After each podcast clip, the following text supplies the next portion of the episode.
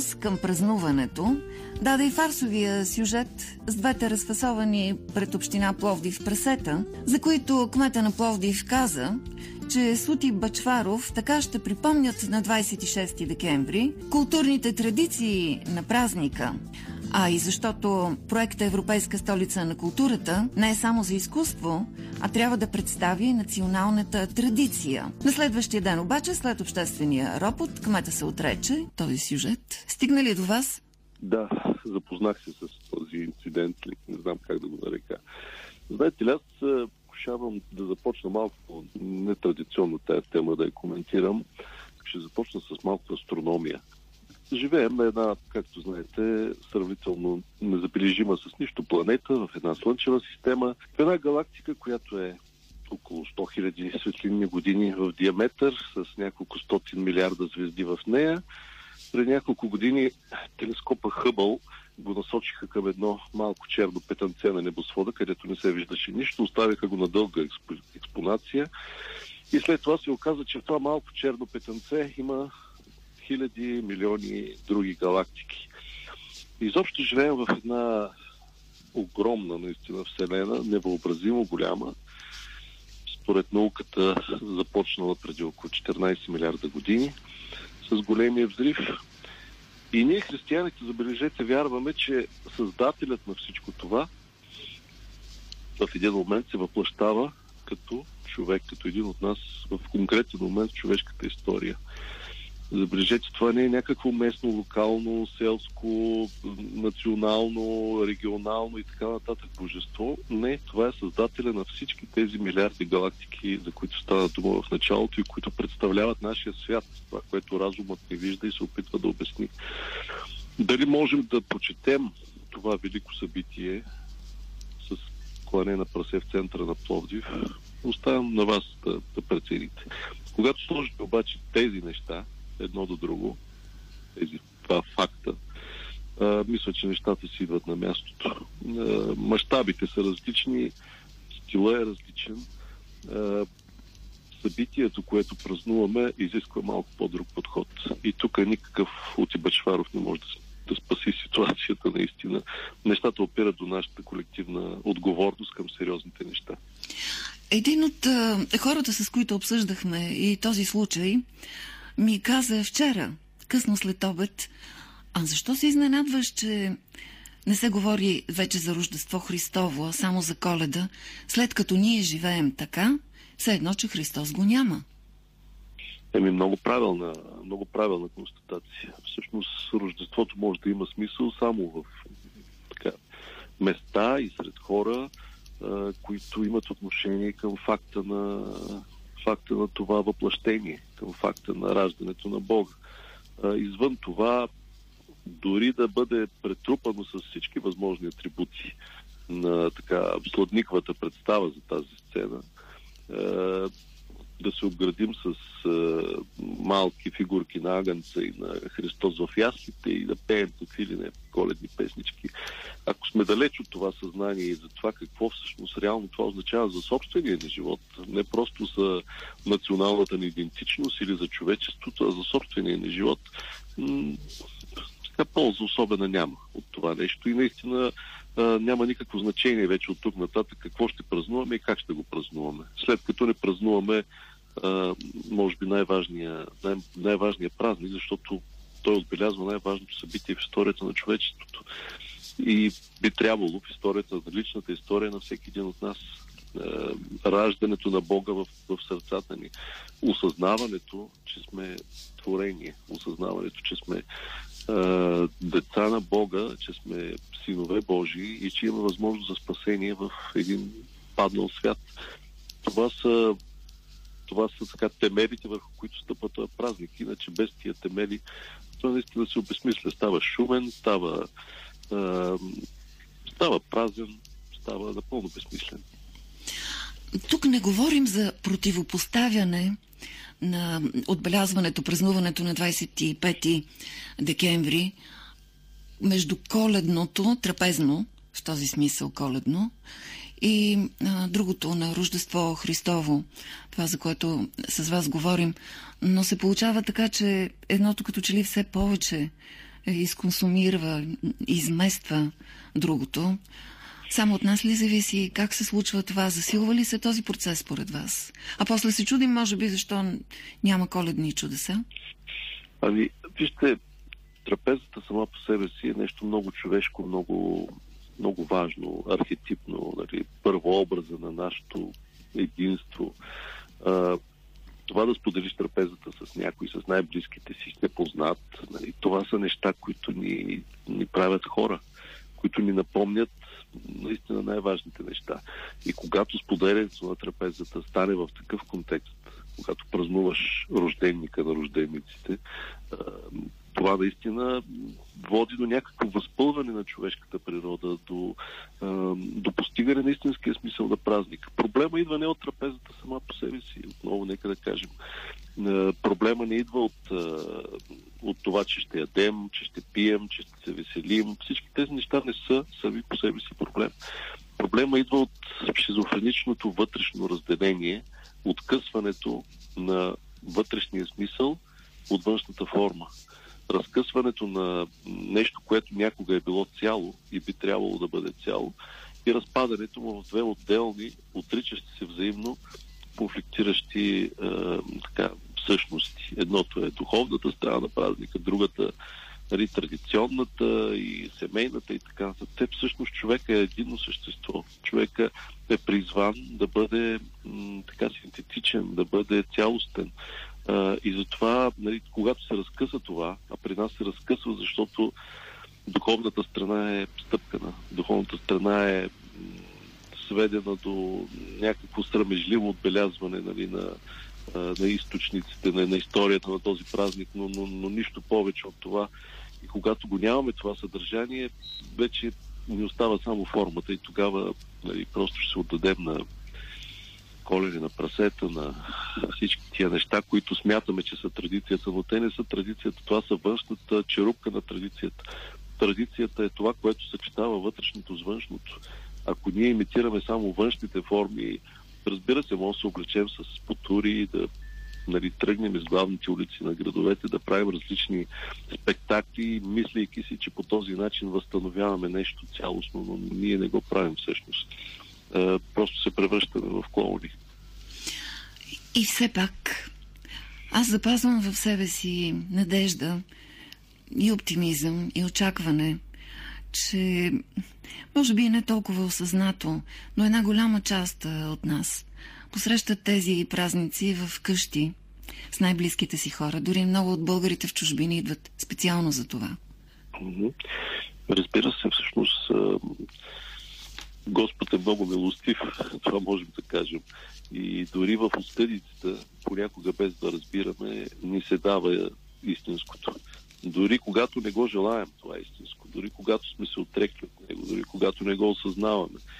В, този, в тези жестове на, на заедност, която, които сега ни предстоят, ще ни се даде да разберем, може би, всеки по различен начин, в различна мяра и степен, да разберем и тази божествена любов, за която само говорим, но много малко усещаме и разбираме.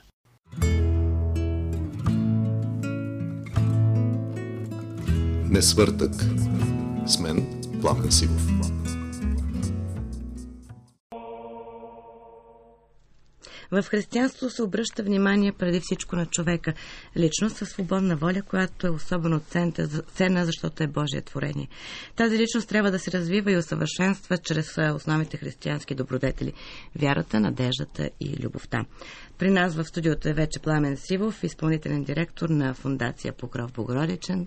Добро утро, честито Рождество. Честито Рождество на всички слушатели, радобудни. Ето вече 9 без 15. Е, като си има предвид, че са били до късно с нощи, така че да, все пак. Пламене, защо този празник май ни учи най-вече на любов? Защото наподобява самото събитие. В, в това събитие, всъщност и в празнуването на това събитие, ние имитираме в този добър смисъл, уподобяваме любовта на Бога към света и към човек по-специално. Защото няма по-голямо чудо в християнството от това Създателя на Вселената, на всички тези галактики, звезди, планети, целият материален свят, който все повече ни удивлява, колкото повече напредва науката, именно Създателя на всичко това да избере да се въплати в човешки образ, запазвайки едновременно божествената си природа и бидейки също така 100% човек. Любов е също така и основното измерение на нашата вяра.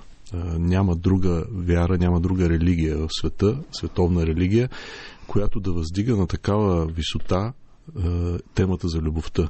И не само любовта в така човешките измерения, а любовта към Бога. Други религии има, които се страхуват от своя Бог, опитват се да му угодят или пък се опитват, може би, да го излъжат понякога или да го а, ние умилостивят. Ние също, но не е това превърнато в основна тема на нашата вяра. Докато в християнството темата за любовта е абсолютно фундаментална. И е, християните, ние сме, може би, единствените вярващи на земята, които могат да кажат, ако ги питат какво е отношението ви към Бога, че основното, което ние се учим цял живот е да обичаме Бога. Нещо, което е немислимо за за, другите религии. Ние така рядко се замисляме за това, но помислете си как мусулманина се отнася към Бога, как индуиста се отнася към боговете си. Всяка, всяка една религия, ако я погледнете в психологически аспект, отношението към божественото е, е много по-различно от това, което ние се опитваме да, да градим в себе си. И затова всъщност този празник, който ние честваме, Рождество, където си спомняме, че Бог до такава степен възлюби света, че отдаде своя единороден син. Отдаде не просто за тази смърт кръсна, но и за целия човешки живот, с всичките му страдания, с всичките му а, измерения.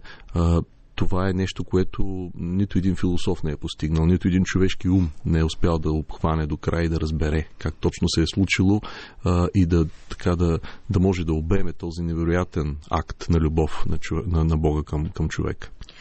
Пламене ти каза а, да обичаме Бога, но ние не можем да обичаме Бога без да обичаме нашите ближни. А доста често се случват хора да парадират аз обичам Бога, всъщност виждаме, че се отнася с лошота към ближните си. Да, или пък има такива, които казват, аз обичам човечеството, аз обичам изобщо, колкото са по-широки хоризонтите, толкова, да, толкова по всъщност трудно човек може да обича този, който е непосредствено до, до него. А, наистина има една такава зависимост, че колкото повече обичаш човечеството, толкова по-малко обичаш човек до себе си. А, наистина Евангелието много ясно казва, пък и то не е необходимо да го казва, защото то е много близко до, до разума а, и до, до, до, до естественото положение на нещата, че ако ние в малкото не можем да, да проявим любовта, какво остава за големите неща. И ако някой претендира, че има голямото, без да може да покаже в живота си малкото, той такъв човек е несъстоятелен. И наистина е така. така хилядолетният човешки опит го доказва не само в рамките на християнството, ми навсякъде. Затова и всъщност малките жестове са толкова важни, малките стъпки във вярата са толкова важни, малките избори, които правим всеки ден. И ето ние сме сега едни градски хора, които прекарват голяма част от времето си в интернет, в Фейсбук, в социални мрежи, в едно виртуално общуване и там като че ли дори аз мога да кажа тази изминаващата година злободневието на тази изминаваща година беше някакси особено злобно. Аз може би така мога да кажа за себе си, че до дълго време не съм виждал толкова много злоба и, и, и негативизъм излято, както през тази година. Това, което аз лично се сблъсках.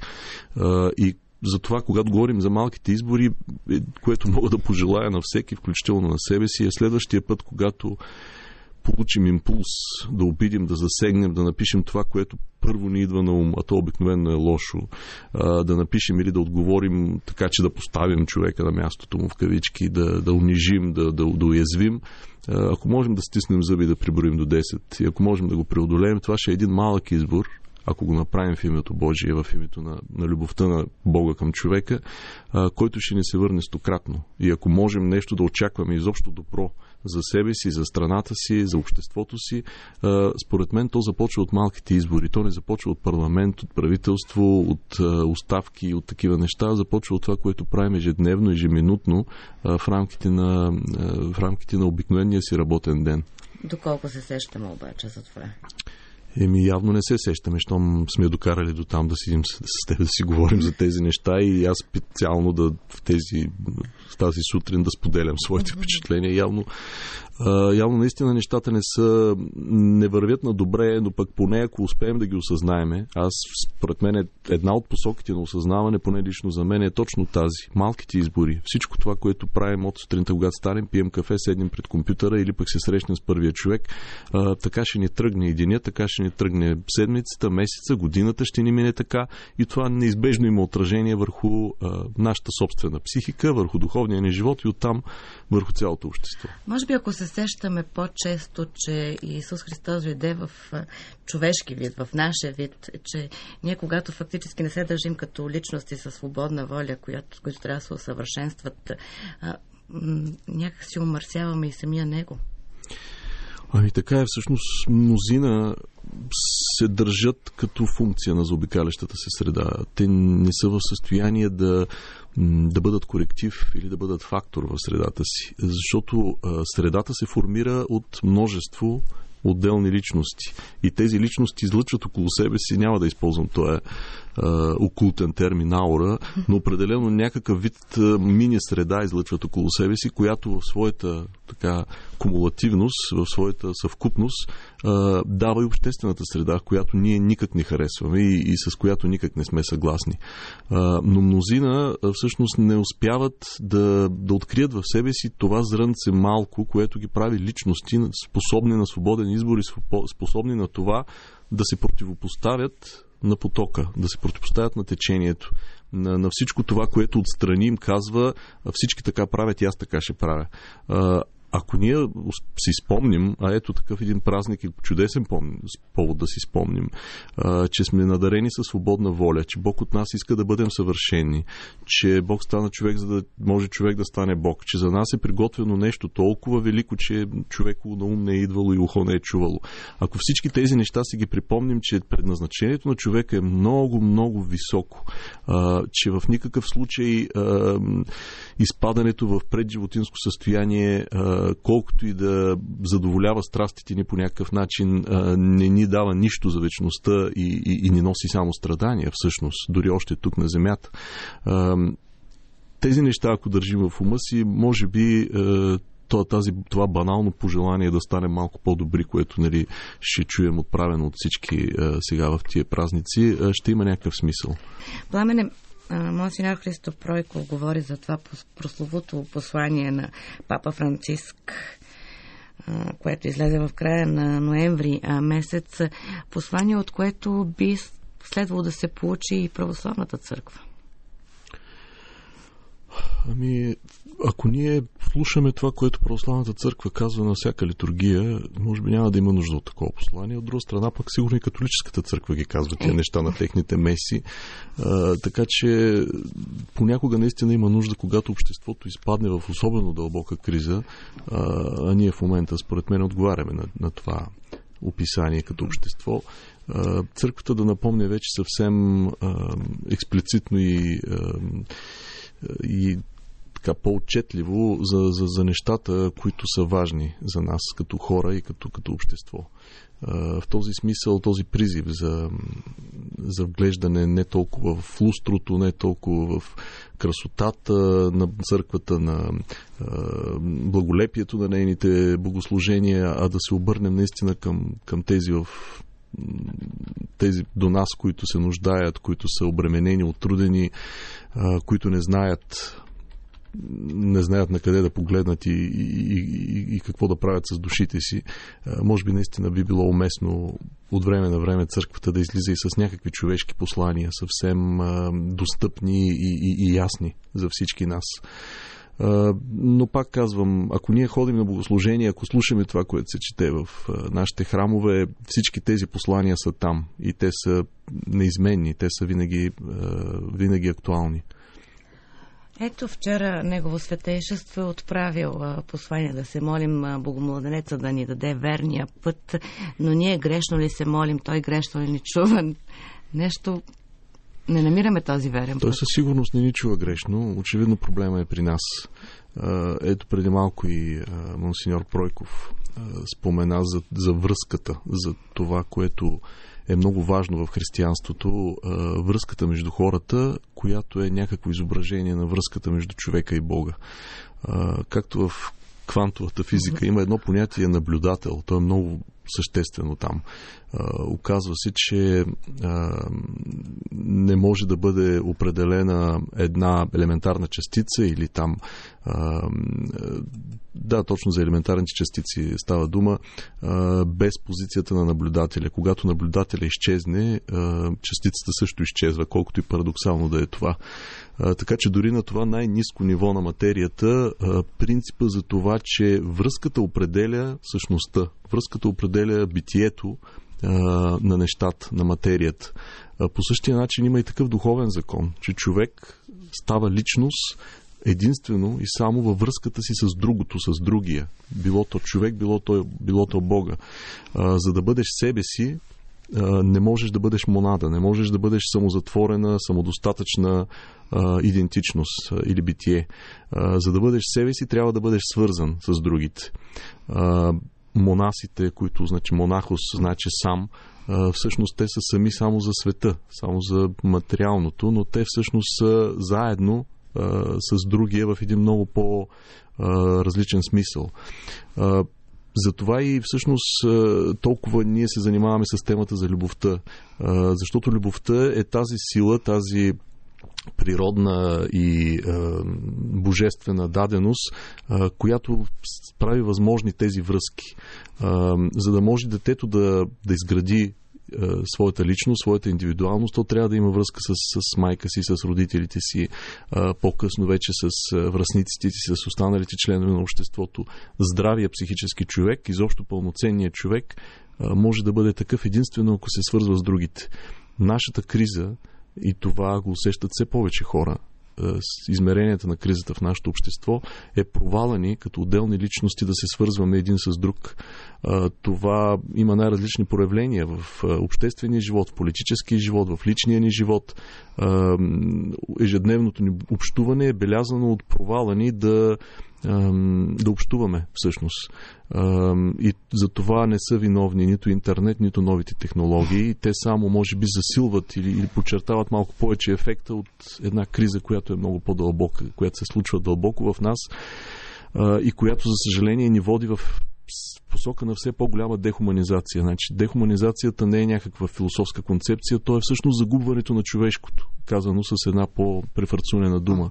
А, ние все по-малко така продължаваме да бъдем хора. Ние загубваме наистина човешкото и се придвижваме към някакво състояние, а, в което вече трудно можем да кажем за себе си, че сме хора ще продължаваме да се движим, да ядем, да, да спим, да говорим, да правим общества, да правим някакъв вид цивилизация, но тази цивилизация няма да бъде човешка. Тя ще бъде от някакви същества, които просто ще влизат в хаотични връзки едно с друго и няма да могат да, да бъдат пълноценните личности, които Бог иска от нас.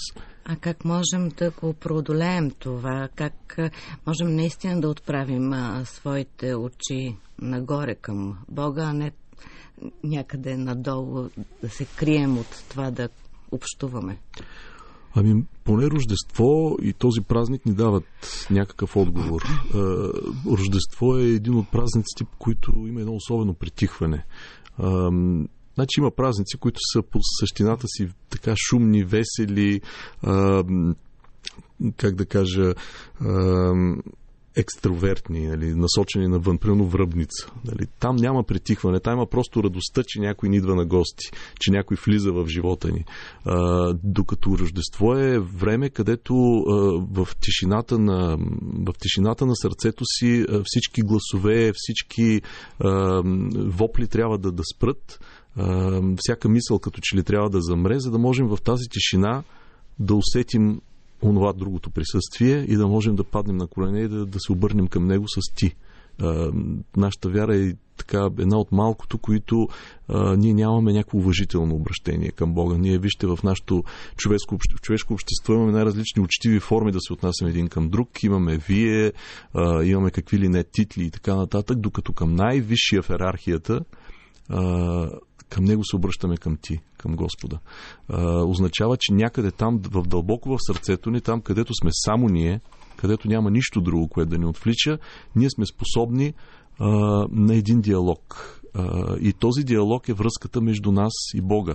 И ако ние забравим, че дълбоко в себе си ние всъщност сме свързани, а не сме сами, а, всичко друго нататък вече няма смисъл. Всичко друго се превръща в безсмислено штурене насам натам и живота ни минава в абсолютно безцелно брауново движение, без никаква полза, нито за нас, нито за човечеството. Монсеньор Христо Пройков сподели за един друг проблем за семейството.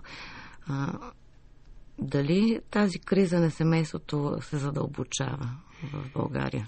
Задълбочава се и тя е следствие на същата тая дехуманизация. На Защото същата това е тази... семейен празник. Ние го приемаме като рожден ден, все пак сражда нашия спасител. И... Точно така, но, но нека не забравяме, че семейството има един по-общ смисъл. Църквата също е семейство. А, може да се каже, че всяка една човешка общност, в дъното на която стои Бога, е вид семейство но всъщност най-естествената форма на тази семейственост, на тази най-дълбока връзка между човешките същества през Бога е точно семейната общност. И проблема с кризата на семейството не е, е урбанизацията, не е новите технологии, не е липсата на морал. Всичко това са далечни следствия от пак същата ни загуба на способността да общуваме истински ние общуваме все по-повърхностно и все по-повърхностно, загубвайки точно а, възможността душите ни да си говорят една с друга през Бога.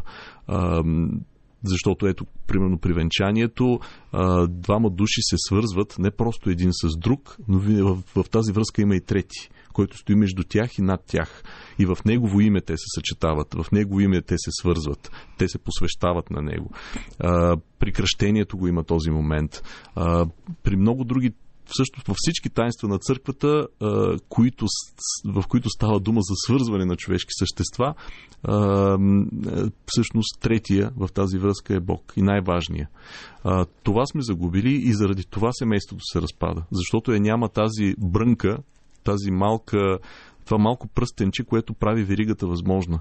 Оказва се, че човеците не могат сами по себе си да се свързват. Има нужда от нещо трето, което да ги обедини. И това трето е, е Бога. И ако, ако него го няма, няма верига. Няма две брънки, а има две отделни пръстенчета, които имат свой, свой центробежни, центробежни сили. Светя апостол Павел ни учи, че плът на духа е любов, радост, мир, дълготърпение, благост, милосърдие, вяра, кроткост, въздържание. И казва, против такива няма закон. Може би, когато осъзнаем, че наистина няма закон против плодът на духа, ще намерим пътя си в, и в обществото, и в църквата. И не трябва, според мен, и да забравяме, че е, изобщо думата закон, ние някак си имаме отрицателни конотации, свързани понякога. Когато става про за духовното, винаги е, така мислите ни блуждаят в посока свобода, в посока независимост, в посока на това, че аз вярвам в себе си, на всички тия клишета, е, това, че никой на мен не може да ми каже как да живея и всички тези работи. В същото време, когато говорим за обществени отношения, винаги твърдим, че трябва да има законност. Значи, от една страна, в личния си живот сме склонни да отричаме идеята за закон, т.е. за някакво правило, към което да се придържаме. От друга страна, очакваме законността като принцип да се проявява в обществените отношения. Всъщност това, което казва църквата, че а, в духовния живот има правила, също както в, в, в физическия свят. И това не са правила а, така тиранични, те са правила пак свързани с свободата, но правят възможни изобщо свободата да се прояви.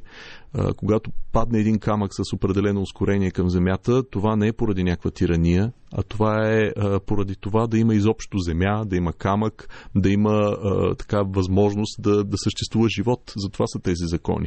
По същия начин и в духовния свят законите не са за да ограничат свободата ни, а за да направят свободата възможна, за да изберем правилното, за да изберем по-доброто. И когато човек греши по най-различни всичките възможни начини, но всъщност основният е чрез гордостта. Това, което се случва, че той нарушава правилата на духовния живот и носи последствията по същия начин, както ще понесе последствията, ако си подложи главата там, където пада камък.